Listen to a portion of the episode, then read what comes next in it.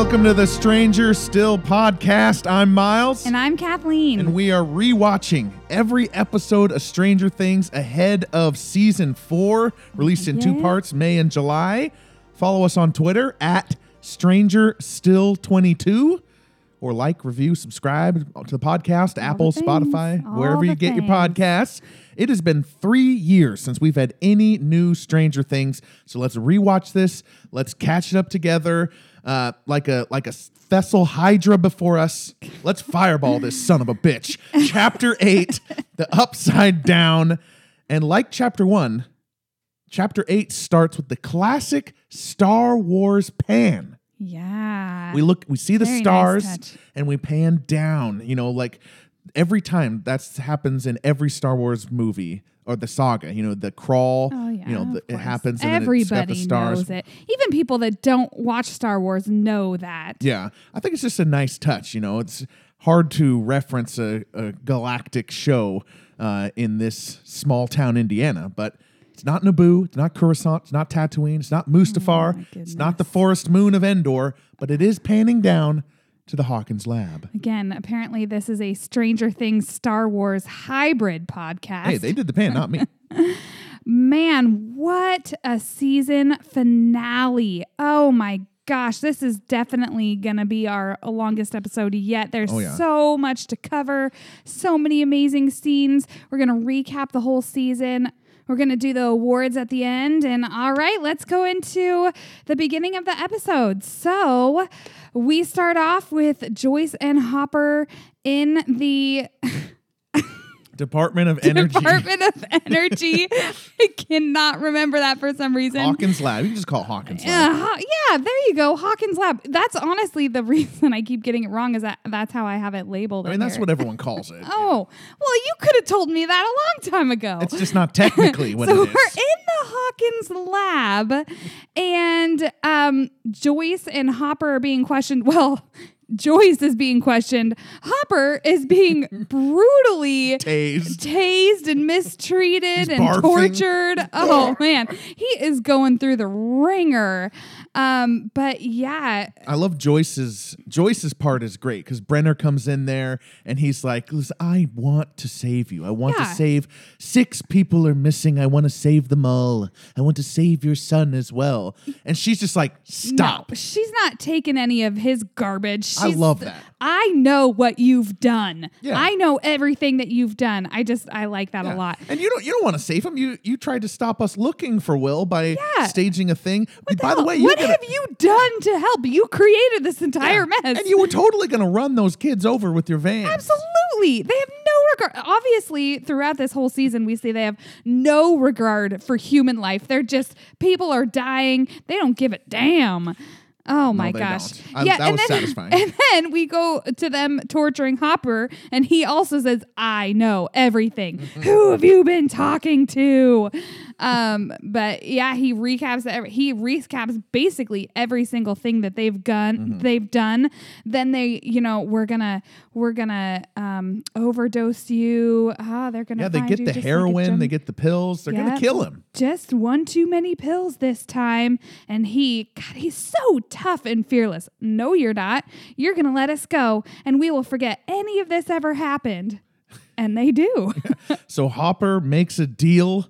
He's going to tell them where the girl is in exchange for being allowed to go into the Upside Down to try and find Will and then keep leave the boys alone. I'll tell you where your little science experiment is. So is Hopper betraying? Is this a Lando moment? Does he betray the kids? I mean, technically, I guess, he's outing where Eleven is, but realistically, he's making the right choice. This is a girl he knows nothing about. What is he going to trust a bunch of 12-year-olds that say that she's great and perfect? He knows that this is a child that has been experimented on her whole life.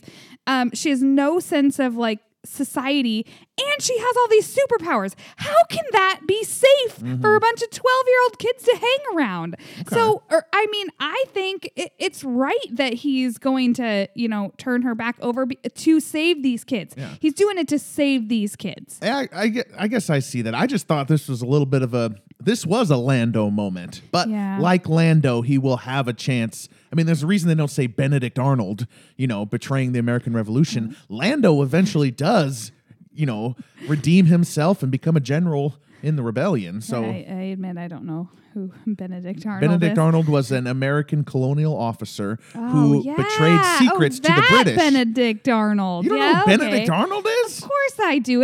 Everybody knows Benedict Arnold. I think people know who Benedict Arnold is. Okay. But here's another question for you. Should the lab have taken this deal from Hopper? Oh, yeah. They just instantly take it. He says, we know everything. This is what you're going to do. And they're like, yeah, okay, let's do it. But no, we find out why they decide that they do it. It's because the scientists, they give him the suits, they guide him to the Upside Down because they don't think there's a chance in hell that they're going to make it out of the Upside Down. So for them, they're basically solving their problem. They got what they wanted, and they're solving their problem by disposing of Hopper and Joyce. They have no trust that they're going to be able to find Will and get out of there. I see. I was thinking like, hey, they're leaving a lot of loose ends here, but they think they're going to go die. Yep. They got this information pretty much for free. Yeah. Okay. Yeah. Okay. Meanwhile, Nancy, Jonathan are setting up to lay a trap for the Demogorgon. Yep. As we saw in the end of chapter 7, they retrieved all of the weapons they had gotten to kill the Demogorgon. And so, by the way, they're destroying this house. They're laying down gasoline. They're going to torch this place. They don't care at all. But I mean... in reality, you do what you have to do to save somebody you love. But I'm like, they're not going to be able to live in this house after this. The smell of gas is going to be strong. Yeah. I mean, there's like 50 seconds of them nailing guns into bats, loading guns, setting the bear trap, putting the yo-yo on the string, putting all the Christmas lights, back in the strands, all the ones that Hopper had meticulously taken out. What is the yo-yo for? The yo-yo, I think, is to tell them that the Demogorgon is coming down the hallway. But I thought that's what the Christmas lights was for. Well, no, the yo-yo is for when they're trapped in the room. Oh, okay. Oh, because they're planning to go, they see the yo-yo move, but the lights are in the hallway, which they've got the door shut, so they can't see. They've got everything laid out, and an unexpected knock comes upon the door. Oh, gosh, Steve. True Steve, you know, he's coming to be the hero, and he walks into this situation. We've seen everything that's happened along the way. Steve has seen absolutely nothing. Yeah. No indications whatsoever that there's a supernatural creature. And he comes in, he's thinking, oh, I'm saving Nancy because obviously like Jonathan's cut her up. And then she points a gun at him. And then this creature comes out of the wall. And, oh my God, oh my God, oh my God, oh my God. What the hell was that? Hey, he's not there to save Nancy. He's there to apologize to Jonathan. No, he comes to apologize. Oh, okay. He sees her hand bandage and he's like, what the hell? What's going on? Oh, okay. What has he done to you? Yeah. Well, I don't know. He knocks on the door. He sees... to apologize to Jonathan. He apologizes to Jonathan. Nancy answers it, and he's not, like, pissed because she answers it. No. Then he's unworried because of the cuts on the hand. Yeah. Yes. Did they have to cut their hand to get the blood? Couldn't they have gotten the blood some other way? Yeah, I mean, you have to use your hands throughout this whole escapade to save yourself. Why couldn't you, like, cut your leg or something? Yeah. It had to be the hand, really, or even the forearm. Get some pig's blood from the store or something. I guess, I mean, I don't know. If I go down the Hagen right now, I don't know that I'm going to buy some pig's blood. Maybe it has a taste for human blood. No, they see that they grab an elk. That's true. It wasn't an elk. What was it? It was a doe. How do you know? Female deer. It was... Have you never seen a deer up close before? I have not. Well, I guess, you know, I grew up with a dad who hunts, so I've seen plenty of deer. That was not an elk. But great point about Steve. Literally dropped into this in the absolute climax. From his knock on the door to the Demogorgon showing up is about 30 seconds. You know, everyone else had like a whole season to get used to this. He's got 30 seconds to digest all of this in for this crazy stuff that's happening. Yep, so they go into the room. They're waiting for the Demogorgon to break in and get him. And then just silence. It disappears. Where did it go? We don't know. They don't know either. Well, presumably it goes back to, like, it knows Joyce and Hopper and the Upside Down now? Is that what it does? Where does it go at that? Or is it smart enough to know that this is a trap? At any rate, I think maybe it does sense them in the Upside Down, and so it goes back because it senses there's more danger there. Oh gosh, I don't know. I don't know that we get that answer that we really, or that we need it. We don't need that answer though. We don't need it. But we want it. We want it, but we don't need it. They're in the room. The yo-yo doesn't go. We cut to Joyce and Hopper in the Upside Down. Yeah, so let's go back to Hopper and Joyce in the Upside Down. You know, it really tender moments here. They're trying to save Will, but in Hopper trying to relax Joyce, we see him flashback to scenes of his daughter. First one, you see them running and playing, and then she has this sort of asthma-like attack. And what triggers that is Joyce. She's having breathing trouble as they walk in there. And I love that because, like, that is what would happen if a regular mom walked into an otherworldly mirror dimension. She wouldn't, it would have been like really tacky to have Joyce like suddenly a badass and like shoot something to save Hopper or something. No, she's in there. She's doing this for her son. She's way out of her depth. She's breathing hard. And that instigates Hopper's flashback. I love, it's very natural. It's very cool. It is very natural. And he keeps his cool through all this. He's a badass. Yeah. And he's my favorite. Hopper. Oh, heck yeah. And we get these flashbacks only once he's in the Upside Down. Yeah. All of the flashbacks we experience, we actually see his daughter, Sarah, are from the season finale once he's in the Upside Down. Yeah. And that is such good writing. It would have been easy to have flashbacks earlier throughout the season. Well, you know what I equate this to is Will is the daughter that he was not able to save. And that's why we're having these flashbacks. He's getting so close to the moment that they save Will that he is just remembering his daughter and how he couldn't save her. And so I really like that comparison there. But we see them walking through the Upside Down. You see, ominously, another question that does not get answered, an empty shell casing. So what does that mean? Does that mean that there's more Demogorgons? I mean, we don't know in season one here. That never gets answered. But they're walking through. They find the destroyed Castle Buyers, and true to form, Joyce 10 out of 10. She's at a 10. She is at a 10, freaking out. Then we have another flashback. Hopper reading to his daughter. She's clearly in the hospital. She clearly has cancer, really sad. And then you see him in the hallway crying. So you just obviously at that point just guess the worst. And we've kind of seen this, like it's been hinted at. Joyce and him have some multiple comments, and the officers, they talk about Hopper and they're like, oh, he might be off his meds again. You know, we know that Hopper has just gone off the reservation after this death of his daughter. Yeah. And like you said, Will is kind of the catalyst for him finally getting closure on that death. Yeah. And that's why I think it's so good that they didn't do this until he's in the Upside Down. Yeah, you don't know his daughter at all until then. Saving Will is what saves Hopper. I mean, he literally, his arc is complete. And we've got so many multiple arcs intertwining into a coherent story. It's one of the reasons this is a masterpiece. Yeah. And it's also one of the reasons this episode is kind of hard to like go through when you're recapping it. Because, you know, from this moment, well, let's go back to Nancy, Jonathan, and Steve. Yeah. They're freaking out. Round Steve's in the room. This is crazy. He's running to the phone. He's trying to call the police. And Nancy's like, no. She tells him to leave again. And this time he's finally like, okay, fine. I'm out. He runs to his car. Until he sees lights flickering, right? But he's gonna go, right? He's gonna leave, because he's freaked out. Not only did the Demogorgon attack him, Jonathan and Nancy just recently pulled a gun on him as well. It's been a real whirlwind. He's like, what the hell is happening? Everything that I've ever trusted is not real. We go back into the house. Jonathan gets the lights completely go out. It comes up out of the floor this time. Was it the floor? I think so. Or is it a different part of the ceiling? This is another reason. Yeah, I don't remember. This is another reason why I think it was a different tree back in the start of episode 6, despite what the internet says. Because we're back at the tree. Look at how many different points of the house the Demogorgon can come out of. Many different walls, the ceiling. You know, anyway, it comes up out of the floor or the ceiling or a different spot. and it tackles Jonathan. It's drooling in his face. Nancy unloads her gun on it, but clearly... No effect. Yeah, clearly bullets don't hurt this thing. Yeah, absolutely.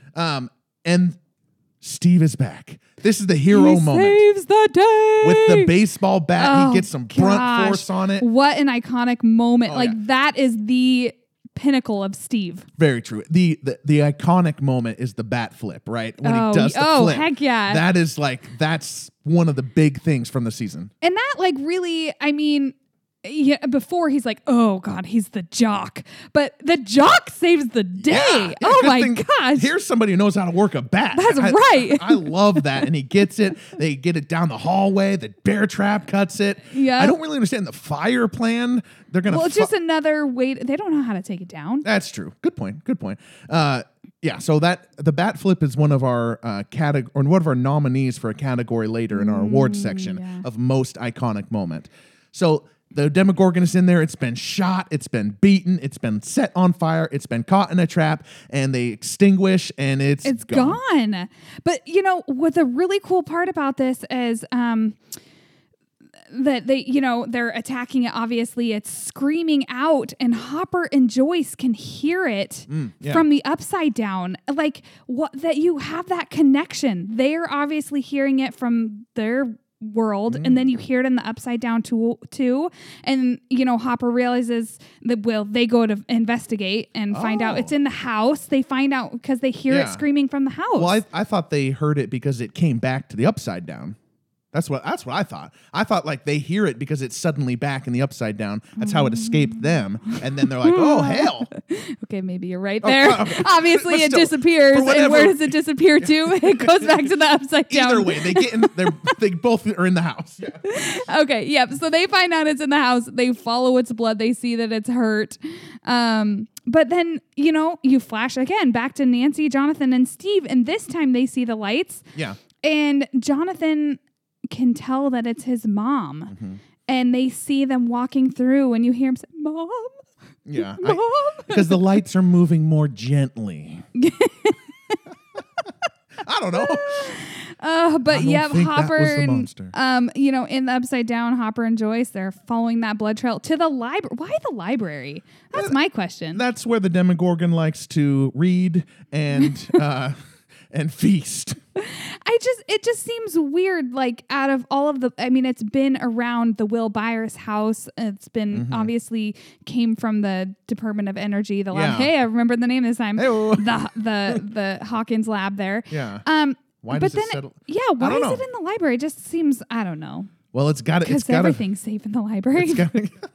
It's got to have something. You want to shift to the kids? Oh, yeah. Well... oh, is there more? I mean... this is where they find Will. Oh, they find Will in the library. Yep, yeah, and they see Barb.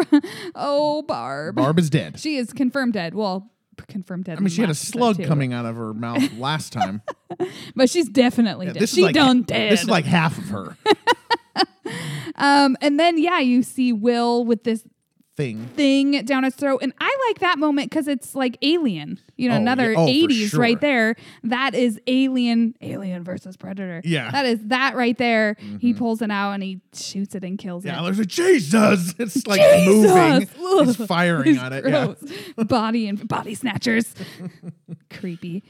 But but we don't know what happens. As far as we know, Will is dead.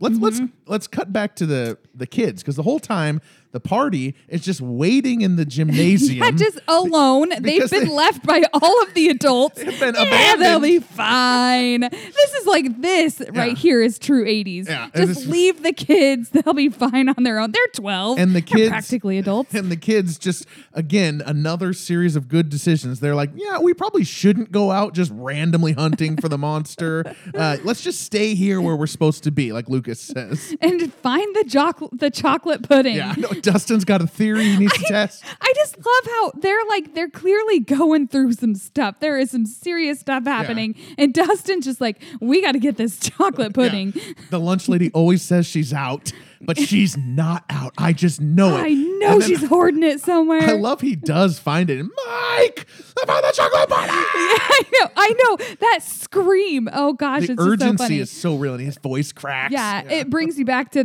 the scene with Mike when he's screaming to his mom, "Come in!" Like, yeah, it's very, very real. Very real. Yeah, total kid moment. Yeah. Meanwhile, Mike is back with 11 and he's saying like, hey, you know, we're getting a sweet moment. After this, you're going to come live with me. And he's trying to explain her feelings, how, you know, his sister will be like a sister to 11, but he's not going to be like her brother. I know. He's like, no. But trying to explain his feelings. And then you have the kiss. Yeah. Mike kisses 11. That's so sweet. It is sweet. You know, they almost had a kiss at the beginning of chapter 7. Mm-hmm, but they're interrupted. We forgot, which Dustin interrupts. Yeah, with his Lucas is on the phone talking about a mad hen. Yeah. What's curious to me in this moment is, you know, she has grown up in a lab being experimented on. How does she know, like, what kissing is? Well, I don't know. That's interesting. I don't know. I mean, she seems to know how to like read and stuff. So I'm assuming she's got like a teacher or something like or she's had television. Yeah, there's been some sort of. She's not just purely like raised like a wild, you know, animal. Okay, I mean, I suppose she's definitely a prisoner, and it is very tragic. Yeah, but I don't think she's like, you know, feral. Feral. Okay. Good point. Good point. She's not feral. This isn't Nell. The kiss. Well, I guess that's from the 90s. I don't know. I don't even know what you're talking about. The kiss is sweet and it's awkward, but it's supposed to be. You know, they're like 12 years old. Yeah, but then Mike, he sees the headlights from the window and he's sure that it's Hopper and Joyce coming back, but who is it? It's the bad men. It's the bad men. So he runs inside to warn the others. You see like 100 things of chocolate pudding sitting on the table. I mean, what was Dustin preparing for? They needed to eat all of those chocolate puddings. That just cracks me up. But of course, you know, they start running. They're getting chased through the school by the bad men. Yeah, 11 explodes like 6 of their heads. Oh my gosh. That was a brutal part. The woman who shot Benny. The Benny murderer. Justice. And just take her down. Now, we don't see the heads explode, but we hear them. It is like 6 bags of good mush dropped on the ground forcefully. Like, just go back and listen to that. Again, I call on the federal accountant for the Department of Energy. Do you wonder why about 20 people died in a 2-day span? Why do you need so many security at all? Obviously, they've had to bring the accountant in on this. Why are these people so loyal in the first place? I know. That's kind of any movie or especially 80s movies. Like, there's just a bunch of henchmen. You know, you don't have to think too deeply into it. But, you know, her saving them from the Benny killer and the other, you know, feds, that just completely exhausts 11. She passes out. And then you see Dr. Brenner. He comes back, step away from the child. Yeah. And then he picks her up, embracing her almost lovingly, but not. We know it's not. I feel this is the extent of how loving Brenner can possibly be. Yeah. And he's like, you are sick. I'm going to make you better. It's almost like a guy with a car, you know? Yes. Oh, my baby. Yeah. He can't get it. He can't get it on a human level with 11. And now 11 knows that. Yep. And she's scared and she's whimpering, but she's got no strength. Yeah. And she calls him bad. Yep. She calls him bad and she calls out for Mike. Then the Demogorgon shows up. Saved by the Demogorgon? I know. You know, kind of. Because if not for the Demogorgon, presumably Dr. Brenner is off with 11. Now, why does the Demogorgon come to the school at this point? Blood. Oh, the blood because of the mush. It's lots of blood. Yeah. Because of the mush. It's because of the mush. I don't know why I call it that, but that's just... No, I like it. I like it. Because of the mush. So it's there to feast. And it is like... It is really drawn. I mean, it crashes through that wall to get in. And I will say in this moment, at least the feds push the kids out of the way to save them and try to kill a Demogorgon. Probably the only nice thing they've done to children within this entire season. Yeah. Like Ted Wheeler said, they're our government. We got to trust them. Oh my gosh. Yeah, and they unload these automatic rifles onto the Demogorgon. No effect. Bullets do not hurt it. None whatsoever. And then, of course, the party, Dustin carrying 11 into the science lab. Mike's reassuring her, hold on, promises that they're going to go to the snowball someday. And then this is where, oh my gosh, I started sobbing at this scene. Yeah, you did. Demogorgon. What you did? Way to sugarcoat it. The Demogorgon Gorgon breaks into the lab. They have their wrist rockets and the rocks. They're trying to take it down. Of course, it has no effect. I like the moment, though, where they have that last rock. The fourth one. Oh, fourth rock. Of course he would have counted that. Well, you know. And he shoots it, and it's like a David and Goliath moment. Of course, it's not really him that does it, but it seems as if it is, and it's launched into the wall. This is the most badass moment. I mean, this is the pinnacle of season 1 Stranger Things. 11 fiercely standing up. I mean, the last scene you see, she's scared and she's weak, and she is far from that in this scene right here. All of the glory, all of the strength. She's holding the Demogorgon to the wall and just pinned him up against that chalkboard, and it's just like hell. And the lights are going nuts, by the way. This scene was hard to watch strobing-wise. Yeah. Like, it was like... If you're prone to seizures, don't rewatch this scene. Yeah. Oh, but it does make sense, because the lights always go nuts when the Demogorgon is there. So it's and not... and then Mike's begging her not to go. He knows that she doesn't have the strength, and she looks back and says, "Goodbye, Mike." And then she says to the Demogorgon, "No more." She holds up her hand. The Demogorgon screaming. She starts screaming in unison, and then they break apart into the upside down ash, and she's gone. Man. Oh, that was heartbreaking and to Mike, watch. And Mike's trying to, L. Yeah, I mean. Calling out for her, looking for her, but she's not there. That was super emotional, and you were crying, and I know many people watching it were just super connected to those characters, and we had just watched them kiss. We had hope for them, and that happens. The direct jump cut from Mike shouting for Elle is to Hopper and Joyce doing CPR on Will. Oh, yeah. What a 1-2. They're just like, boom, boom. I know. You're like, I mean, you are devastated at this point. Yeah, you get no breathing room. And now we're in the upside down, and Will is apparently dead, and he's instructing Joyce how to do CPR. And it flashes back to CPR that's being done on his daughter, and you see his daughter die, and that devastation. It's just heart-wrenching. I'm like tearing up even reminiscing about this. And but then Will wakes up, he coughs, and he starts breathing again. And that is like the first moment of any hope that you have in this whole scene.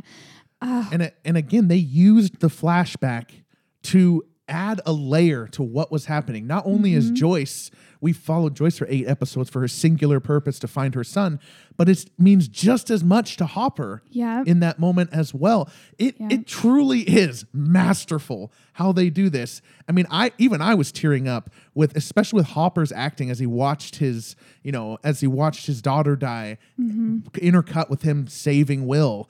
I mean, it's truly amazing. And again, this is like 45 seconds after the Mike and Elle situation. Yeah. What a climax. And it just further sinks in the comparison between Will and Hopper's daughter.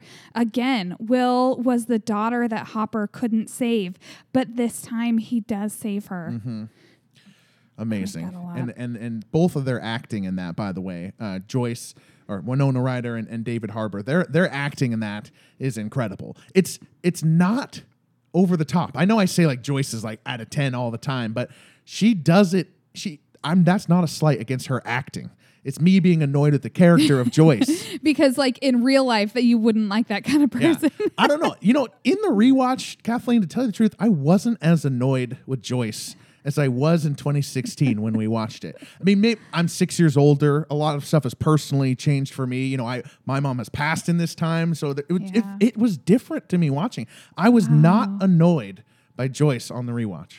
Yeah, I didn't really think of that. Your mother's passing, it gives you more of a perspective of what it's like to lose. Obviously, you lost your mom, and she has lost her son. Yeah. So... And she just, I mean... Winona does such a good job of being a person in this crazy situation. Yeah. And that is not easy. That is not easy at all. God, it's amazing. So from 11 evaporating to Will being resuscitated to Sarah flatlining in the flashback, we have like this 40-second chunk where 3 kids are dead, and we got the strings going. And you know, that's Moby. And do you know what that song is called? What? When It's Cold, I'd Like to Die. Oh, dang. That's impeccable title. What I liked is the contrast. So what made this more impactful was the contrast of this song in comparison to all their other music. Yeah. This is very more strings. Very strings. It seems almost more contemporary. Mm-hmm. This is the 90s. This is definitely late 90s. It is just the most melancholy song. I mean, we've just watched everything with 11 disappearing, them saving Will, and then... you know, Mike's mom arriving on scene, calling out for Michael. And then she finds him and embraces him. And he's crying, of course, because he's just lost 11. It's just, oh my God, it's so heartbreaking. Yeah. A great climax to a great season. I mean, they nailed it. Yeah. They absolutely nailed it. I don't know. To me, this is probably the best season finale I think I've ever seen in any television show. Yeah. You know that, and you had that questionnaire. Is this the best season finale? I think so. I do think so. There's one in contention that I would say, and it's hard to not do this without like spoiling other TV shows, but as far as season finales, usually the great thing at the end of a season finale is the cliffhanger. Is the surprise. You know, thinking of Game of Thrones. That's what I hate. Thinking of Game of Thrones or Lost. Some of those endings were legendary, iconic. They were some of the craziest things. They brought up so many questions. But as far as like resolution goes in a season one finale, this was super satisfying. And the only finale I compare to it is a recent one, which is a season finale of Loki. Oh, I love the season finale of Loki. Good. You know, and it was really powerful. Nobody is like listening to this, like prepared to avoid Loki spoilers, so I'm not going to spoil it, but check it out. Oh, yeah. If you haven't watched Loki yet, you've got to watch it. Yeah. All right. That's all we'll say on that. Yeah. Well, this episode's going to go an hour because we're already at 31 minutes. We got to do our everything that happens after the climax, and then we got to do our awards. So, so Will is saved, Elle is gone, and now we kind of simmer down a bit. Simmer down. They show the scene with everybody at the hospital. Will wakes up. And true to who Will is, he's more concerned about Jonathan's hand being cut than the fact that he's been gone for, what was it, 6 days? Yeah, I think it's 6 days. Six days he's been gone, presumed dead in this other world. And he's just, Jonathan, are you okay? Come on. It's just, that's a really sweet, tender moment. And then, you know, when Jonathan comes out and wakes up Dustin and Lucas, and they run in there, and they're all talking over each other, trying to tell him about 11 and how she saved him and everything. She's basically really cool. A wizard. More like a Yoda. You know, they're still arguing. I know, I like that. More like a Yoda. Yeah. I like that. And then you see Hopper. It cuts to Hopper, who's going out to smoke a cigarette, and he's picked up by the feds in a black car. Like, what are they doing with him? Maybe they're recruiting him. They've had a lot of recent turnover. No, I don't know. Oh, that's good. Maybe they're recruiting him. The accountant, we don't know. And the HR rep, they realize they now have 40 open positions at the Hawkins Lab. And you know, obviously it's been some time since we've rewatched season 2 or season 3. Yeah. I don't know if that's ever like truly cleared up, but that just kind of keeps that mystery of the show, which I really like. There's these little things that we don't necessarily get an answer to, but we get answers to other things that are just so crazy along the way. Yeah. This whole sequence, the hospital, Hopper in the car, and then everything that's going to happen after this is like there's going to be a season 2 call. I mean, that's like, that's the tip off. Yeah. Yeah. So before this, they could have ended it, but this is we're going to make another another season. And I really like that. So then a month later, we see them all playing Dungeons and Dragons, just like the first chapter of this season. They're playing Dungeons and Dragons, but this time Will goes for it to kill Thessalhydra? Thessalhydra. So this time it's a Thessalhydra, and they're like, no, we're going to fireball the son of a bitch. And he rolls it, and he fireballs. They come out victorious. They're all celebrating. Its clawed hand reaches out to you one last time, and... And then what I like is they're like, what? That can't be the end. This campaign was way too short. And they're like, it was 10 hours. Yeah. Just like it was exactly. in the first time they played too. It was 10 hours. Mike's mom's like, you guys are playing for 10 hours? I also read that as like, that's them talking about the real audience. Like, what? It's over? You know, what about the lost knight? What about the proud princess? What about the weird flowers in the cave? Yeah. Like, and it's like, hey, we just gave you like a 8-hour movie. Oh my gosh. I didn't think about that at all. It's like giving, you know, justifying the audience watching everything that they didn't get. Yeah. That's really cool. I've seen many people on the internet, like, you know, they just like, hey, what about the stuff? I thought they weren't supposed to breathe the air and stuff like that. It's like, you know what? First of all, just leave the details alone. It's about the characters. Yep. And in the end, the job of the mystical stuff is just to not be in the way of these characters. Yeah. I mean, it's to not be so implausible, and they strike that balance in this season. Well, I will tell you my favorite part about this scene is when Jonathan comes to pick up Will, and he's like, oh God, what are you guys doing? Farting down here? And Luke is, Dustin farted. You know, it's just such a like tween thing to do. Every century, a musical piece comes along. A musical masterpiece. You know, Beethoven in the 19th, Beatles in the 20th. In this century, it's the Dustin Farted song by Lucas. Dustin Farted. Dustin Farted. Oh, gosh. But, you know, like in these moments, you have the little things. Mike looking at the bed that he's clearly kept up for 11. Because they're wrestling in back there after the Dustin Farted song. They're like wrestling, just like boys would in the basement. And he's looking over. We get 11's theme, which we'll be talking about in a little bit here. But, you know. I just like that tender moment. And you see what we didn't really cover is just that tiny little moment where in the hospital where Nancy remembers that Barb didn't come back from this. Just those little things that, you know, that they aren't forgotten. I really like that. So then, of course, you know, they're leaving. Jonathan and Mike are leaving the house. And Jonathan will. Oh, yeah. Thanks there. And then Nancy gives Jonathan that gift for Christmas, and it's the new camera to replace the one that Steve had broken. And that he broke because you took pictures of me in my bra from the woods. Yeah. The creepy pictures. Is that her giving him permission to take more creepy pictures? I don't know. Who knows? So. I think so. But, you know, then you have that sad moment of conflict, obviously done on purpose, where he leaves and then you see her take a seat on the couch with Steve. You feel bad because you like part of you wants her to be with Jonathan, the one that creepily took pictures of her. And then you also love Steve. So you're like happy that her and Steve made up and they're better, but I don't know. Well, she's got it. Did she see the bat flip? Oh, because I mean, hell yeah, you know that's why she's on that couch with Steve. I gotta think there's a lot of women watching the show and a lot of men watching the show who saw that bat flip and thought, Steve. But probably the best, most mysterious part of this ending is when Hopper goes to the station. He's loading up food. He pulls off the side of the road, walks into the woods, and puts the food in that wooden box. Thank God. For Will. Yep, that's the moment. 11. What's wrong with Mad Lib with the kids.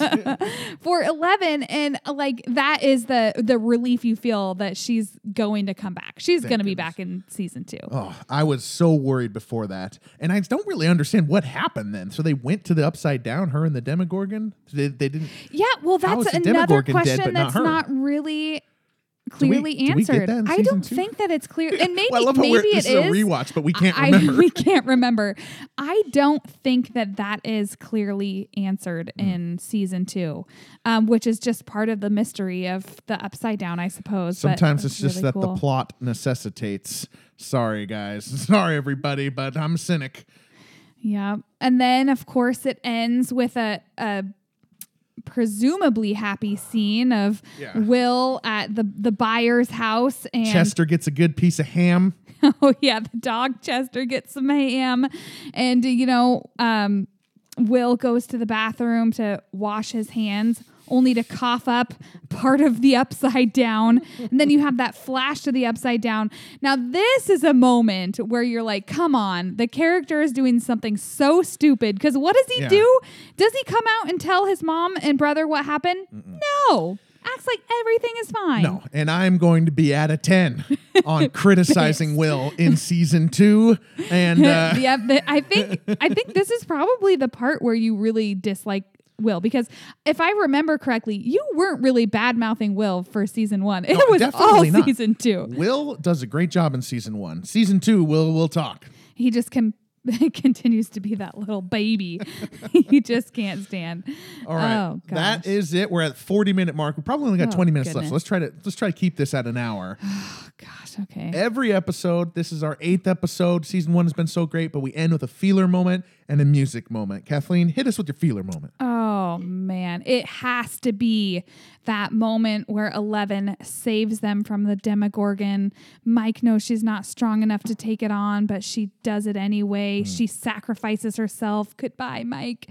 And they vanish into ash. That was such a heartbreaking moment. I cried the first time we rewatched this, and then I watched it again a couple days later and cried again. I know. I was there both times. He had to look at me and convince me this isn't real.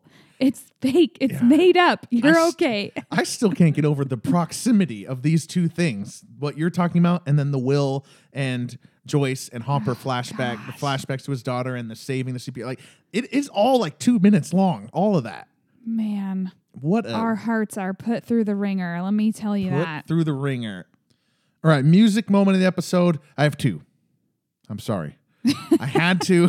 Well, there was a lot to cover. Not even honorable mention to Moby's When It's Cold, I'd Like to Die. That's not even part of it. That was so good. But we did kind of cover that. Maybe I'll put a little bit of that under while we're talking about it. Through the magic of studio wizardry. More Yoda. Okay. All right, anyway. You would not be good in Harry Potter. No, I wouldn't.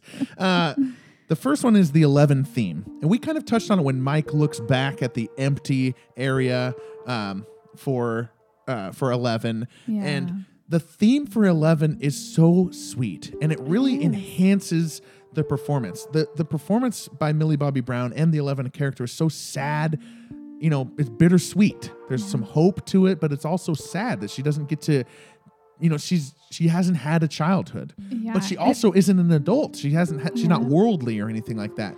There's something so sad about it. And the melody, you know, she's naive, but she's more mature.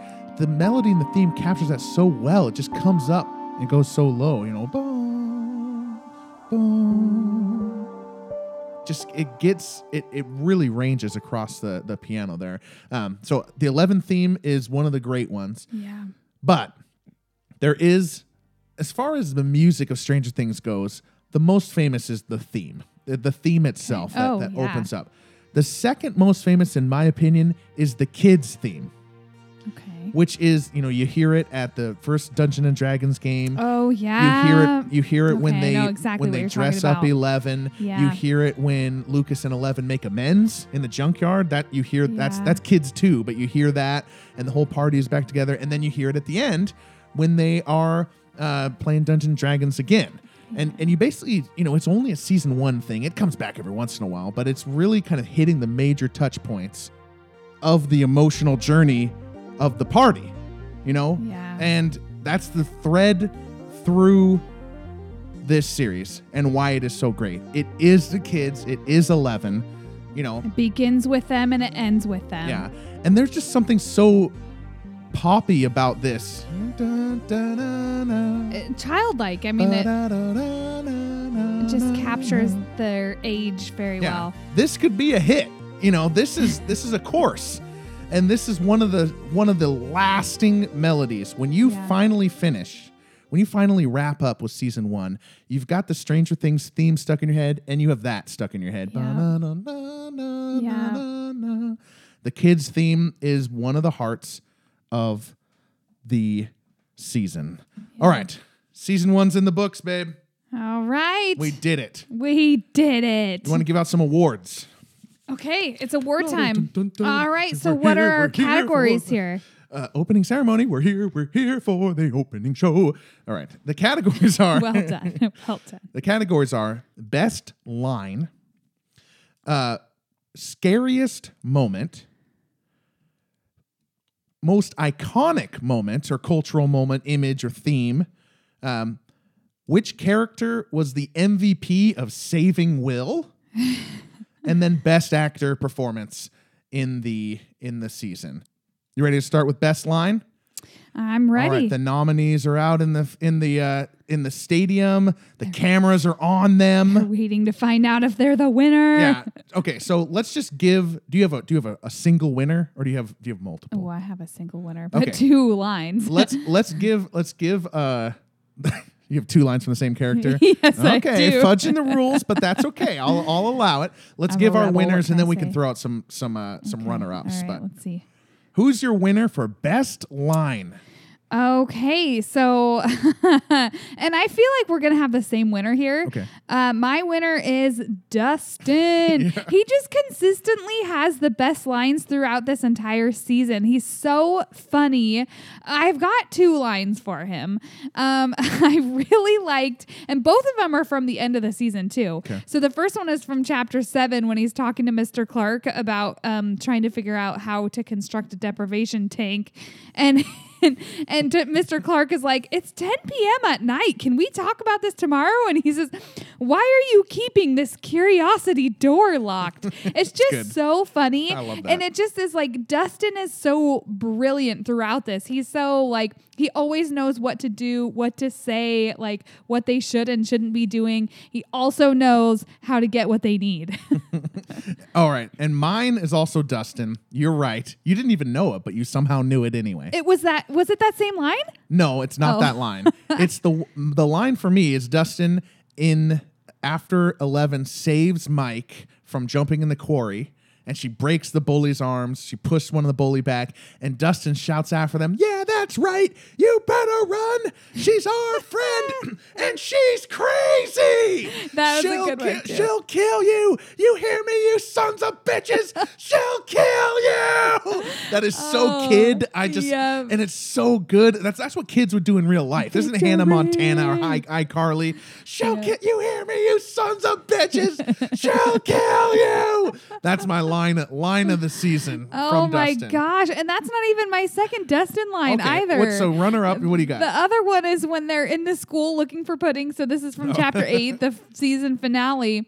And he's looking for the pudding, and then you hear him, found it! I knew she was hoarding it. I knew it. Always lying, saying she's out. Bald-faced liar. Mike, I found that chocolate pudding! That's a great one. It's just so funny to me. Yeah. It's hilarious. An honorable mention to Mike's line, kind of equivalent to that when he's in the basement and his mom is calling on me. Coming! Honorable mention to mornings are for coffee and contemplation. Hopper line. And coffee and contemplation from Hopper. And from Joyce, I need this phone 2 weeks advance and a pack of camels.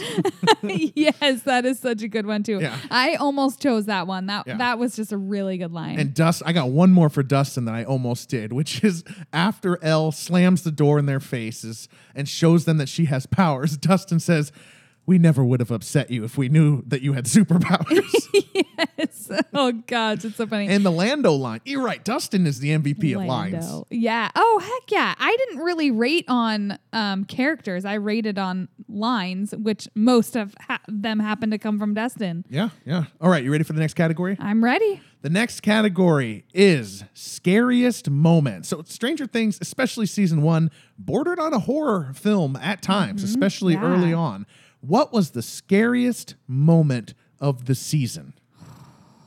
So, again, I'm straying from the task of it here. I'll allow it. I picked actually an episode rather than, because there's so many scary moments within this episode. Really stretching the definition of moment, but I'll allow it. I picked I should say chapter, and that is chapter 3. Holly Jolly. There are just so many super scary moments in this one. I mean, first off, it starts with Barb in the Upside Down being chased and presumably killed by the Demogorgon, as we find out later. So yeah, right off the bat, that's what it starts with. You get your first real taste of the Upside Down. Mm-hmm. Then it also has that scene with little Holly, like little toddler Holly walking down. Yeah. Oh, so creepy. Very like Stephen King-esque. Mm-hmm. She's walking down the hallway following the lights and she walks into the room. Ooh, you see the Demogorgon coming out of the wall. And that's the second time we've seen the Demogorgon coming out of the wall, because earlier in that same episode, you have Joyce finally able to communicate with Will, mm-hmm. and she asks him to tell her where he is, and he says, run. He spells out run, and then you see the Demogorgon coming through the wall. God, the coming through the wall part is so freaky for me. Yeah. So I'm sorry, I really didn't follow instructions quite well. I picked a whole episode. No, you didn't. What? So if you had to choose between Barb in the pool and the Demogorgon coming out of the wall, in what would you choose? Gosh. Okay. I will go with... the run scene. Yeah, R-U-N. R-U-N. Oh, and then the Demogorgon coming through the wall.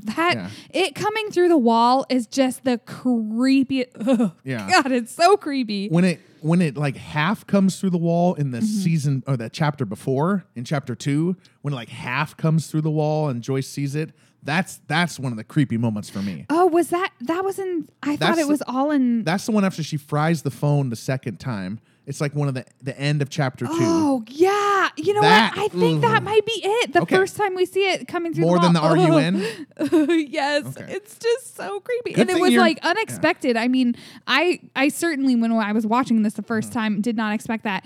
It was like borderline too scary to watch. I mean, both of us are not really fans of scary movies. This is about as scary as we get. So you've come to the podium to announce the winner. Talked aloud about multiple different possible winners, but eventually awarded it to the end of chapter 2. Different winner. Oh, yeah. I'm going to go with Barb in the pool. Barb in the pool being eaten alive by the Demogorgon and trapped down in the pool, intercut with the Nancy sex scene. That was so creepy. And it was and because she while Nancy is losing her virginity to Steve, she hears that final Nancy. Yeah. And there's just so like that's the start of chapter 3. It's brutal. You know, Barb, she was definitely one of the biggest internet pushes for Stranger Things. What Stranger Things started with was this justice for Barb and stuff like that. And it's scarier for what you don't see. Yep. It's getting chased, but they don't show it actually attacking and eating her. And that makes it scarier than if we actually saw that. Exactly. And it's just such a moment of stakes for the whole season, really. Yeah. The other seasons don't have this, but we did not expect Barb to die. She was a great character. She was best friends with Nancy. It's really like anyone could die at any moment. Yeah. And that doesn't really happen in the other seasons. So yeah, Barb dying sucked for a lot of people. The justice for Barb, some people were serious. Like Barb got done bad, stuff like that. More people were just being ironic about it, but it was needed for this story. Yeah. Just other quick honorable mentions. Hopper cutting open the fake Will body. Will when he's hiding in his castle at the end of episode 7 or chapter 7, and the Demogorgon does get him. Yeah. So those are a couple of nominees. And again, it's that or the unknown. Yeah, or the beginning. So creepy. The very beginning when Will goes into the shed with the gun and gosh, yeah, that was so creepy. It's a couple of nominees. Okay. Let's talk about iconic cultural moment, an image or theme. What is your award? And this time come to the podium and announce a winner.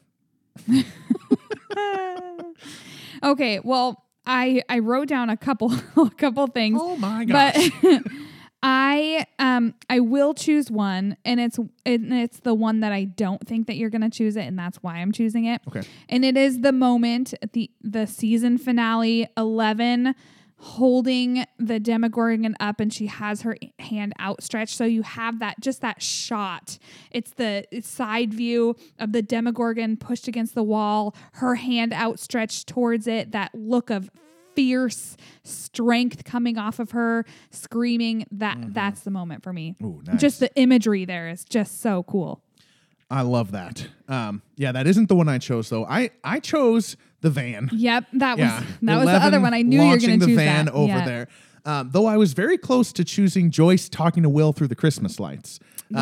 Because as far as like cultural moment, like in your office of a bunch of people who are like 50 years old, what they know about Stranger Things is that Christmas lights are creepy now. Yeah. And again, we're back to 80s, the big bulbs. And that was a big like thing that spread through us in 2016 and 2017. Oh, yeah. I mean, there were Christmas cards made from those, Halloween cards made from those. There were t-shirts. That was huge. That was huge. But the van launching over is the key shot and the key moment. Yeah. All right. What character was the MVP of saving Will Byers?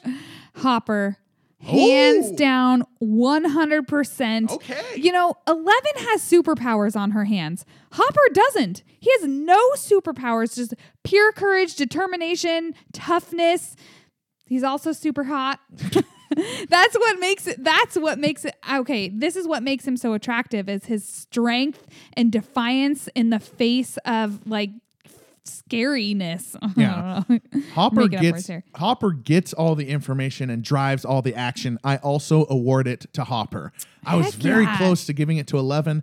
I was honestly kind of tinkering with maybe Joyce, because Joyce is the one who plants the, you know, keeps the flame going for both Hopper. She makes everybody believe. In order for Hopper to do all stuff, and for Jonathan and Nancy, for them to find out the stuff about the Demogorgon, Joyce's disbelief keeps everyone going. But yeah, it's Hopper, because he really drives the actual action. He's the real MVP. Yeah, shout out to Dustin, who figures out the compasses, figures out how to build the sensory deprivation tank, keeps the party attached. Like, hey, we can't split up. We can't split up. So many people were integral to his survival. Yeah.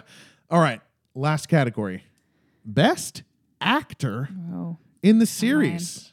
This was no competition. Okay. Millie Bobby Brown. And I feel like you're going to say the same too. But it is absolutely Millie Bobby Brown, because, you know, you have to factor in her age at this time. She's really a 12-year-old girl. She can't have that much experience. But she captures the essence of Eleven. To play somebody who's never grown up in society, doesn't know any societal cues, yet she also shows this like immense courage and innocence and fear and strength. I mean, it's just insane. You can see it all, and it is all so believable, so realistic. Yeah, she blends everything I said about her theme carries over. Yes, mine is also Millie Bobby Brown. But second, I think, is Winona Ryder. Yeah. I really do think that her portrayal of Joyce at a 10 the whole time, while stressful to watch on screen and very hard to watch sometimes, is what keeps this show from getting too I don't want to say Star Wars-y in a bad way, but sometimes the characters are just way too calm in the face of this stuff that's happening. She is certainly not calm. She keeps us very, very grounded in what should really be happening. And it's one of the reasons season one is so much more revered than the other seasons, because after this, everybody by necessity is like veterans of battling the Upside Down. You know, they're not really people anymore. They're not like us anymore. Yeah. They've been through some stuff. Yeah, but this one, Joyce keeps it going. I feel like this is what a mom might do, or the, you know, that type of, you know, what we introduced to her character. From when she finds out Will is missing in about 30 seconds after the credits roll, the opening credits roll, from when she finds out Will is missing until she is literally holding Will in her hands as he gets breath in the Upside Down, she is at a 10. Oh, heck yeah. Except for the one little part where she shows calm compassion to 11. Yeah. Oh, and that moment too. So there's that too. Like that true motherly affection right there. Mm-hmm. I'm just, oh gosh. Yeah, she was amazing. But it's still Millie Bobby Brown, 100% for me. All right. Final question of the episode. What if there was no more seasons? There's a lot of people who think that maybe Stranger Things should have just ended, you know, with the Will Hospital scene and call it good. Yeah. As an 8-hour movie. I think this is entirely dependent on how Stranger Things is going to end entirely. Because if you look at, I mean, look at Star Wars, Game of Thrones, who hasn't watched both of those series, but it just, that those completely ruined something that was absolutely amazing. The thing with season one of Stranger Things could have been a perfect standalone, but they chose to give us more, and I don't know, I can't speak for everybody, but I'm so grateful that they gave us more. But if it ends badly, it will have ruined everything past season one for me. Yeah. I think that is in the realm of possibility. For Star Wars, you know, obviously I have my strong opinions about some Star Wars, but I also wanted to see some of the other cool stuff. Yeah. You know, yeah. And the to expand on that. And I want to see more stuff in Hawkins. I want more bad things to happen to these people. I'm sorry. I don't, you know, if they were real people, I wouldn't, but because they aren't, I want them to. I want this cast. I want to see more of it. When do you get four great child actors together at a time? When do you get one? So rare. When do you get one? Right. It's so amazing. They auditioned 906 boys, 307 girls for these parts. Wow. For 11, Mike, Lucas, and Dustin. They absolutely nailed it. They got Joyce, Winona Ryder. They got Hopper, David Harbour. You take that cast and you do more stuff with it in this setting with this music. And hey, I loved season 2 and season 3. I did too. I really liked them. But season 1, had it ended right there, would go down as one of the greatest things ever of all time. Absolutely. And I think that's on the table. That's so scary. That's like that might still stay or might not stay based on how it ends, like you said. It has so much potential to ruin everything. I mean, just again, looking at Game of Thrones, everybody was hooked on Game of Thrones. Yeah. And then the way it ends, nobody wants to go back and rewatch Game of Thrones. Yeah, you really can't. Had it ended, it could have it could have carried through from the decades. Yeah. And ending is so important. I just can't agree with you more. I totally agree. Though Star Wars, I would like to say, has multiple endings. You can kind of make your own Star Wars based on how much information is out there. So you can still love it. You can still love it. Shout out to Baby Yoda. All right. I do. We're at the 1 hour point. Keep going. So I put some of my own questions about season one that don't get answered. And we covered some of this a little bit. Okay. Unanswered questions. How does Will get away from the Demogorgon into the Upside Down, but not taken by the Demogorgon like Barb? Yeah. I think that he escapes, you know, because he's good at hiding and because he's small. It's worth noting that Barb almost escapes, despite being in a pool and being much less mobile. But the question is, how did they get into the Upside Down if they weren't pulled into it by the Demogorgon?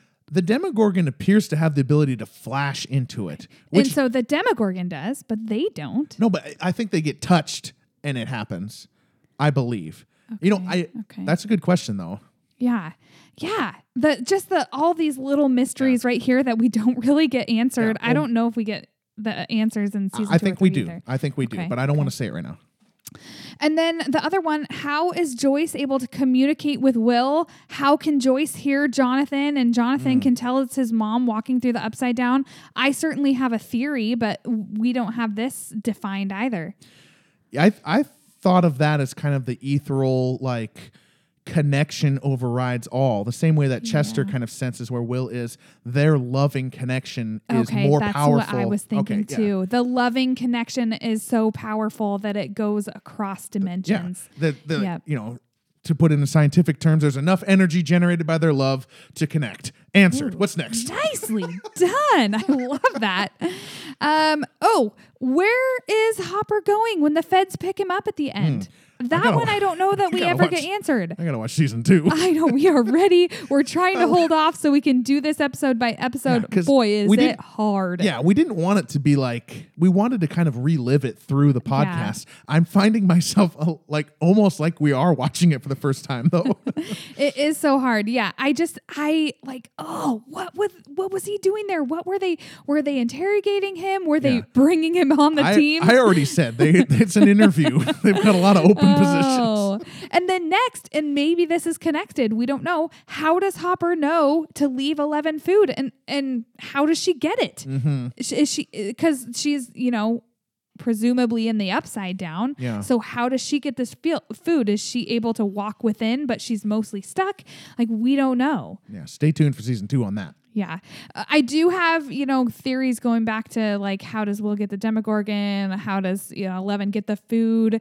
You know, because of Eleven ripping that gate, I think that whole area, the veil in between the two is just so thin. It's unstable. Yep. It's unstable. It's unstable. Right. So at times they're able to pass in between. Yeah. But not fully. You know? Everything that happened in that lab has radiated out to the town, and we've got an unstable connection between the Upside Down and the Right Side Up. Yeah. Which is where we currently are podcasting from. And this one might be more of an obvious, but it's not like ever really answered. You know, you notice that every single time we shoot to the Upside Down or the Demogorgon, it's always at night. Does that mean that the Upside Down only exists at night? Does that mean that it's only able to travel between the Upside Down and our world at night? What does that mean? It's in shadow. It's underneath. So the sun can't get to it. That's how I took it. Okay. You know, okay. And you can only get to it when your world is in shadow. That makes sense. I guess. I don't know. Here's a theory that I want to throw out to you. Okay. I'm a manufacturer, and I found the rip. I'm going to build a big warehouse of stuff. Then I'm going to go through the rip and grab all the stuff there as well. I've doubled my productivity. I bring it back in the reel. I wash it off. And now I've got twice as much stuff. But how do you know that it's not completely tainted? I mean, how do you know that you can clean it? I mean, I'm sure you can. Because in the end, they bring Will back. Yeah, but you clearly see at the end that he still has. Nancy comes back. She's fine. Her clothes are fine. She's got her clothes. She's not in there very long, though. Presumably, all the stuff that's in the shadow world has been there the whole time. Okay. That it's been in I'm the just saying, like, world. At some point, the building was built. You know, they're outside, they're constructing Main Street, and they're also constructing something in the Upside Down. Yeah. They just don't know it. Well, that's the other question, too. Like, are all of the people also in the Upside Down to create all of this? I don't know. When do the cars appear in the parking spots as they're walking through? I'm a car manufacturer. I'm going to build a bunch of cars, and then I'm going to go through the rip, grab the cars there as well, bring them back through. I've doubled my productivity. But how do the cars appear in the Upside Down? This is why questioning this stuff isn't as important. It takes you down a whole rabbit hole. Isn't as important as the arc of the kids, of Eleven, of Joyce, of Hopper. And honestly, it keeps that added like attentiveness to the season, having these little mysteries that you don't have the answers to everything. Yeah. And I really like similar to Star Wars. People have so many theories about Star Wars. Similar to the kids at the end of Mike's Dungeons and Dragons campaign. What about the princess? Yeah. What about the prince? What about the flowers? Which I did not make that connection until you said something. Yeah. That's really cool. All right. Well, that is it for season 1. Giant episode to end it, but deservedly so. Yes. A great season. As long as it needed to take. Exactly. How long is it going to take? As long as it takes. We are at Stranger Still Rewatch Podcast. We'll be back for season 2. Check us out on Twitter at Stranger Still 22. I'm Miles. I'm Kathleen. And have a good night. All right. Bye.